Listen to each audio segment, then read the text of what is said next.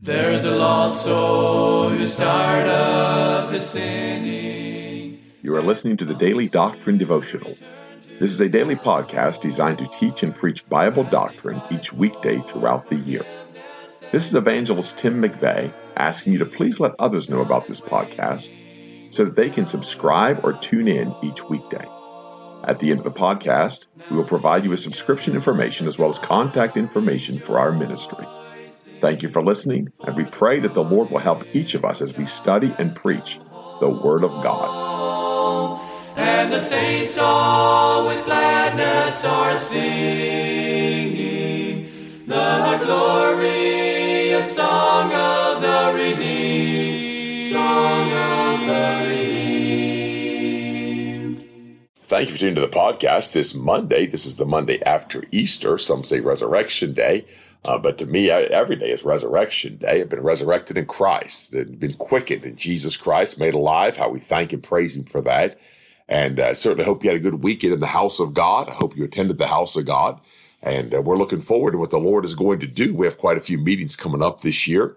Uh, we'll be scattered from Maine to Florida and points in between, as far as we know. And uh, we'll be continuing to update on the meetings. But right now, the McVeighs are home for about three weeks. And so we certainly thank the Lord for this time. We're trying to get uh, not only uh, things we need to get done, hopefully some things we want to get done. There's a big difference between the two. Uh, but we try to use this time wisely. And before we know it, this time will run out. We'll be back on the road up in Pennsylvania and then be back on the road again up in the state of Maine. And Youth Week is coming up up in New York. And I would like to make an announcement about that the last full week of June uh, going into the first part of July there. Uh, that we will be having Youth Week up in New York. This will be our 13th year, I believe, of having Youth Week. And uh, it's not just for the youth, it's for anyone uh, that wants to be a part of the things of God and anyone that wants to come and hear preaching. Now, I say on this wise because I've said this for many years you will probably get about two years of Bible college in one week of Youth Week.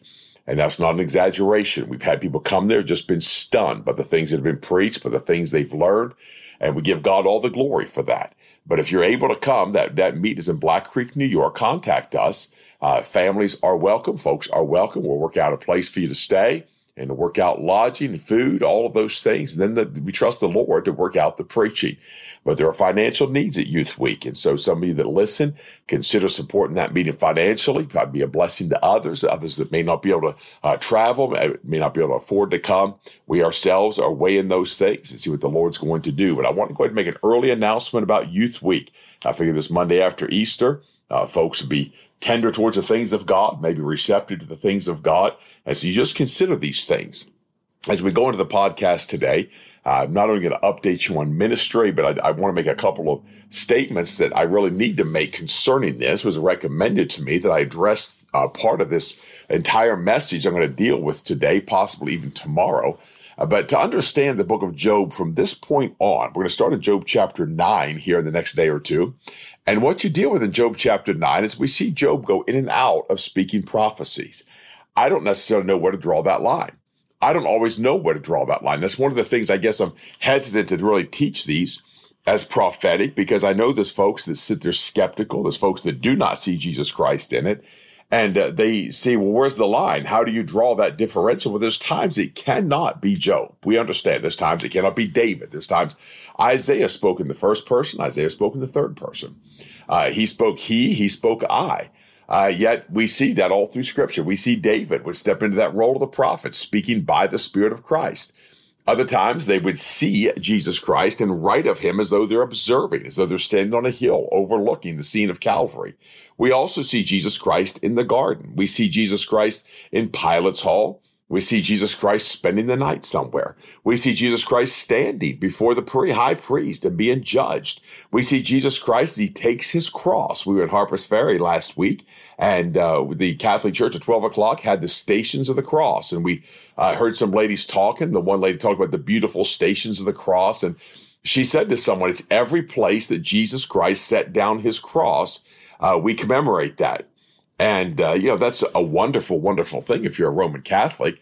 But if you're a Bible believer, you don't know where Jesus Christ laid down his cross. As far as we know, he com- they compelled Simon the Cyrenian to carry his cross. We understand that. But Jesus Christ also bore that cross, and he bore it to the cross of Calvary. The cross is not so much the physical cross that we look to, but the cross is that place of suffering, that place of sacrifice in Jesus Christ. That's what we look to. And so we see those scenes in prophecy. Uh, we see Jesus Christ in the grave in prophecy, that Holy One of God. We see a resurrected Savior. And then what we do see in prophecy, and we don't see it in the New Testament mentioned as much, we don't see it through the eyes of the New Testament writers, but what we do see is the soul of Jesus Christ. We see that offering for sin. And that's where the gospel comes into play. That's why there's so much contention about that. How that Jesus Christ died for our sins according to the scripture. Well, what is the sin offering? The sin offering is the soul of Jesus Christ. And so in the book of Leviticus, the word of God tells us about that sin offering. And I don't want to go too far with this, and I don't want to not go far enough with this. I want people to understand this. I want people to be able to grasp these things. And yet there are those that come to the come to the reckoning of this and they do not want to believe what God said. And they don't want to believe what the word of God says about these things. But here's what he said in verse 22 of Leviticus 4. When a ruler hath sinned and done somewhat through ignorance against any of the commandments of the Lord his God concerning things which should not be done, and is guilty, or if his sin, wherein he hath sinned, come to his knowledge, he shall bring his offering, a kid of the goats, a male without blemish, and he shall lay his hand upon the head of the goat and kill it in the place where they kill the burnt offering before the Lord. It is a sin offering. And so again, he tells us that goat is going to be killed in the place where they kill the burnt offering. Why is he that? Because it's a sin offering for the Lord. Then the priest shall take of the blood of the sin offering with his finger and put it upon the horns of the altar of burnt offering, and shall pour out his blood at the bottom of the altar of burnt offering, and he shall burn all his fat upon the altar as the fat of the sacrifice of peace offerings. And the priest shall make an atonement for him as concerning his sin, and it shall be forgiven him. So we notice there in Leviticus 4, there's something different about that sacrifice. The blood is offered, but then we also see this the fat is offered upon the altar. The fat is offered up as the fat of the burnt offering is offered. So the fat of the sin offering also is offered. We see here also the peace offering. The fat of the sacrifice of peace offerings is made. And so I want to look at that with just a few seconds here. But we see then of the, the fat of the peace offering that's offered. And the word of God says this in verse 6 if the offering for a sacrifice of peace offering unto the Lord be of the flock, male or female, he shall offer without blemish. If he offer a lamb for his offering, then shall he offer it before the Lord. And he shall lay his hand upon the head of his offering and kill it before the tabernacle of the congregation. And Aaron's son shall sprinkle the blood thereof round about the altar and he shall offer of the sacrifice of the peace offering an offering made by fire unto the Lord. The fat thereof and the whole rump, it shall he take off hard by the backbone, and the fat that covereth the inwards, and all the fat that is upon the inwards, and two kidneys, and the fat that is upon them, which is by the flanks, and the caul above the liver, with the kidneys, it shall he take away. And this is what he said now, and the priest shall burn it upon the altar. It is the food of the offering made by fire unto the Lord. What is burned upon that altar? What is the sacrifice of the peace offering? He tells you the fat, the whole rump, the fat covereth the inwards, the fat that is upon the inwards, the two kidneys, and the fat that is upon them, which is by the flanks, and the caul above the liver with the kidneys. It shall he take away, and the priest shall burn it upon the altar. Why does he burn it upon the altar? Because it's the peace offering. It's the inward. It's the inner things. It's that inward being of that of that animal that's offered. So in Leviticus 4, we see that goat that's offered, that goat is offered and he sacrifices, he kills it in the place where they kill the burnt offering, and that sin offering is made. And what does he do? He takes that fat after the blood has been poured out, after the blood has been put upon the altar, then he takes the fat upon the altar as a sacrifice of the peace offerings. So he takes that fat above the kidneys, takes that fat above the above the caul of the liver, that fat off the rump, the fat of the backbone, and he, he offers it on an altar for the sin offering, and it's burnt before the Lord. So that having made peace with Jesus Christ through the blood of his cross, but then also that our sins might be forgiven, we see that sin offering that is offered. Now we go to the book of Isaiah and he gives us an understanding of the sin offering.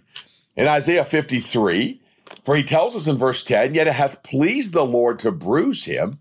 He hath put him to grief when thou shalt make his soul an offering for sin. Now that sounds like a sin offering, does it not? He made his soul an offering for sin. So what we see then is we begin to see a picture taking shape now in the Word of God of that fat being the soul, that fat being the soul of Jesus Christ in this play, in this case, the inward parts of Jesus Christ are the offering for sin. It's his soul. I realize that when that lamb or that goat is offered for that sin offering, then that lamb is offered for that peace offering. I realize we're talking about an animal, we're talking about the blood of an animal. We're talking about the inward parts of an animal. But in Jesus Christ, we're talking about the blood of the Son of God. We're talking about God's blood. We talk about his soul being offered. We're talking about the soul of Jesus Christ. That's the, the very soul of God. That's the soul of the Son of God, Jesus Christ the righteous. And he offers his soul upon an offering as the sin offering for you and for I. And it has pleased the Lord to bruise him. What did he? He bruised that outer animal. He slew him in the place where he slew the burnt offerings, what he did. And then he took the blood from that man, Jesus Christ, put it upon the altar for, for forgiveness of sins, and then he offered his soul for sin. He shall see his seed, he shall prolong his days, and the pleasure of the Lord shall prosper in his hand. Verse 11, he tells us this He shall see of the travail of his soul. Where does the travailing of his soul? It's when his soul is offered. How is his soul offered? Notice this those kidneys, that fat, that caul, is not removed from that animal until that animal has been slain. That's the picture. That's what we see. That's the type. Therefore, Jesus Christ's soul cannot be offered on the cross of Calvary because he's not yet died. He has not yet shed his blood. God has an order for everything. The blood must come out, then the soul comes out. That's what that's the order that God gives. No man that, that gives up his soul has life in his blood. The life of the flesh is in the blood. When the flesh dies, the blood dies in human beings. When that blood is dead, that blood is no longer functional. To be absent from the body is to be present with the Lord. That's his soul. With Jesus Christ, when he is slain on the cross of Calvary, wicked hands took him and slew him on the cross of Calvary. He shed his blood for you and I, and then his soul was made an offering for sin. And when he shall see of the travail of his soul, and shall be satisfied. Why was he satisfied? What is travail? We see all through the scripture the travail it speaks of is the travail of a woman. That's a woman in her time when she's coming down, time to give birth. We see at least two women in the Bible for certain that died in the travail of giving birth. The agony, the suffering. I know in the hospital we were giving birth uh, to Liliana, my wife was in there giving birth and I remember just hearing screams coming down the hallway from a lady that was screaming in the travail of birth. And that's what he's speaking of the travail of his soul. They go into the very jaws of death and offering his soul. And he says, By his knowledge shall my righteous servant justify many. How does he justify many? Because he's offered his soul as that offering for sin. But he shall bear their iniquities. Where does he bear their iniquities? He bears them, yes, on his body, but he bear them in his soul. That's why his soul is made an offering for sin. He hath made him to be sin for us that knew no sin. And so, therefore, Jesus Christ, eh, on him, all of our sins were laid, all of our transgressions were placed. God cast iniquity upon him, and he bore it upon his soul. And then his soul is offered for our sin. Therefore, I divide him a portion with the great, and he shall divide the spoil with the strong, because he hath poured out his soul unto death. Now, that death there is the second death. And the reason I say it's not the first death is because that body is offered in the first death. He didn't pour out his soul to the first death. He poured out his soul in the second death, that death in hell. And if we just go ahead and say that on the podcast, because I'm going to clarify that in a few moments with the Lord's help. But his body died on the cross of Calvary. Then his soul also died. Why? Because his soul was made an offering for sin. He poured out his soul unto death. He was numbered with the transgressors. Now, again, they say, well, that's on the cross of Calvary. Uh, and they go back and they use Greek and Hebrew and they try to undress these things. And they say, well, his soul was, was offered up there. He's numbered with the transgressors. No, he was not numbered with transgressors on the cross. He was numbered with the transgressors that have died. He was numbered with the rich man in hell. He was numbered with Achan and his family. He was numbered with Korah and his sons. He was numbered with those transgressors. That's when he was numbered. And there he was numbered. Why? Because he was offered for our sin. He bare the sin of many and made intercession for the transgressors. Now, the reason we know that, according to scripture, and part two is definitely going to be tomorrow, uh, but what we're going to look at just quickly, and we're just going to believe what God said in Psalm 16. And he's going to say this, therefore my heart is glad in verse 9, and my glory rejoiceth, my flesh also shall rest in hope. For thou wilt not leave my soul in hell. There's the suffering of Jesus Christ. There's the second death. There's the offering of his soul. There's him pouring out his soul unto death.